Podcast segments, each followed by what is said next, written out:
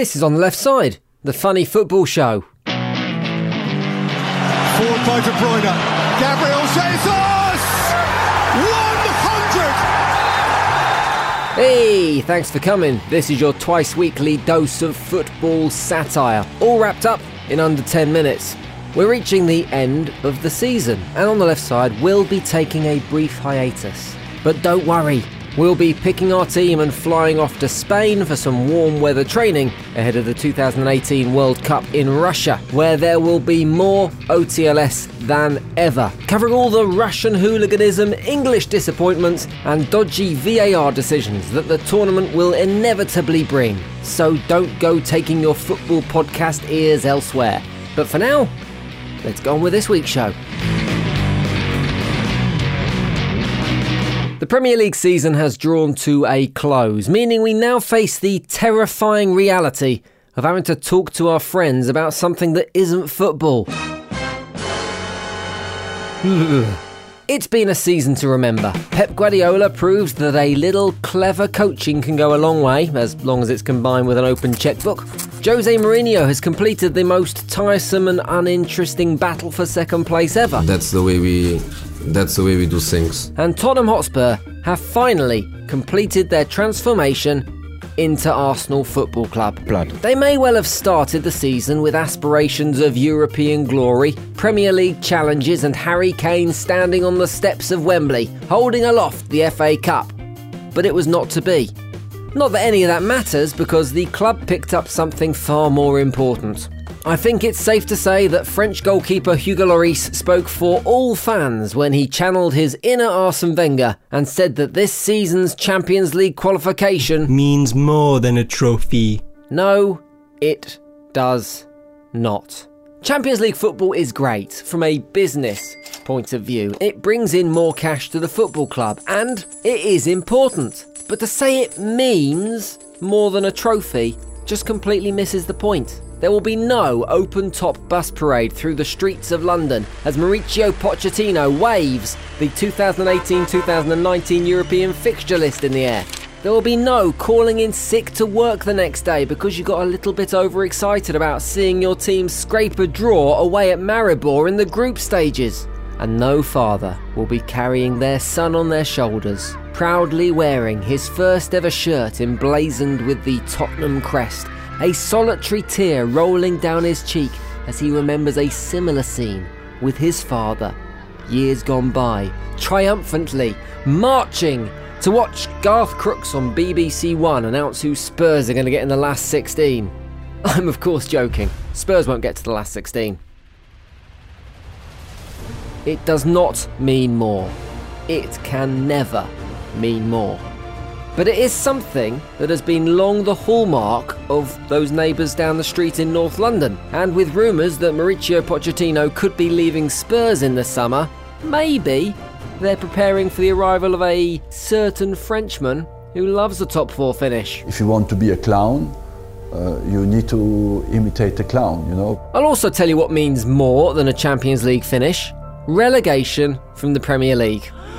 You could see that much from the Swansea fans who saw their team drop into the Championship this weekend after predictably failing to score the 10 goals needed to swap places with Southampton on the final day. Not even a cancelled hotel room could have spurred them onto that kind of turnaround. Yet that would have seemed to be the case the week before when Southampton took the trip to South Wales. The two teams played out a typical relegation six pointer, and by that I mean it made most fans outside the ground hope for some administrative mix up that would see both teams relegated from the league for the sake of football. But eventually, Southampton picked up the points, the motivation for which appeared to be a last minute cancelled stay for the team at the Swansea Marriott Hotel, forcing them to find new digs down the road in Cardiff. Here's boss Mark Hughes. How much did Hotelgate play its part in your pre-match chat today? Well, we we suspected that maybe the uh, some of the dark arts at work, but uh, we didn't let it affect us. In fact, we use it as a motivating factor, and we won't be staying in the Marriott Hotel in Swansea. I don't think anytime soon. Dark arts. I'm not sure you can class cancelling a hotel room as dark arts, can you? Harry Potter would have been a very different film if that were the case. For 13 years I've awaited this moment. At last, Harry Potter, you are mine. There will be no escaping this time. Do your worst, Lord Voldemort. You will not win. Oh, this time, Harry, I think I will. You've not got Ron, have you? Oh, it's much worse. It's not Hermione, is it? What have you done with her, you monster? No, Harry. She is perfectly well. Oh. Then, uh, what? I've cancelled your room. The one in a moderately priced local hotel.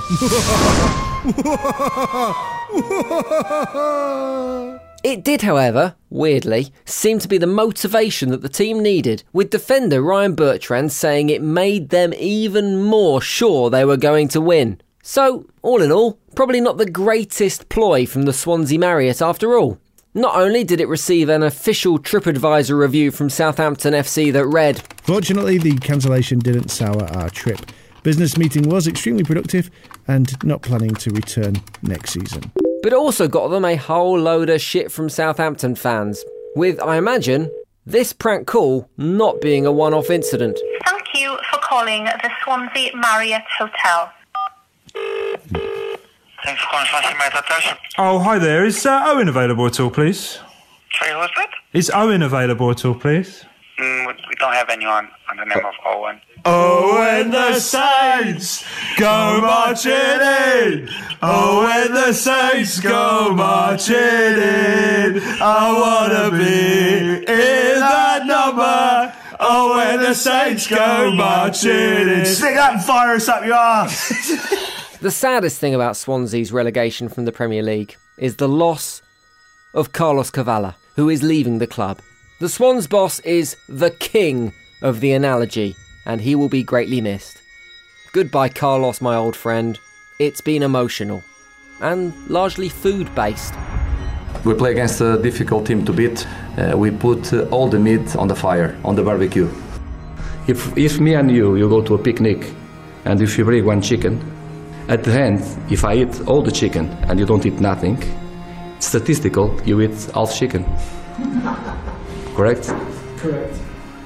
I will do my best to try to bring the best players. This is why I prefer start to look to the lobsters and to to the sea bass uh, before. Uh, if not, we go to if we must buy sardines and put the sardines also. Sometimes the sardines uh, they can be very they can win games and they can be uh, uh, also a, a sea bass and a lobster in the, a lobster never because because they are different categories. but we can jump to other, another level sometimes. The good news is Carlos isn't leaving the country. He's got a new job as the chef at the Swansea Marriott.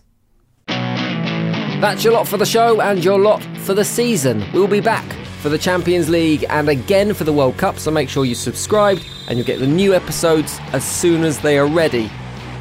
I was holding in a burp then, did it sound weird?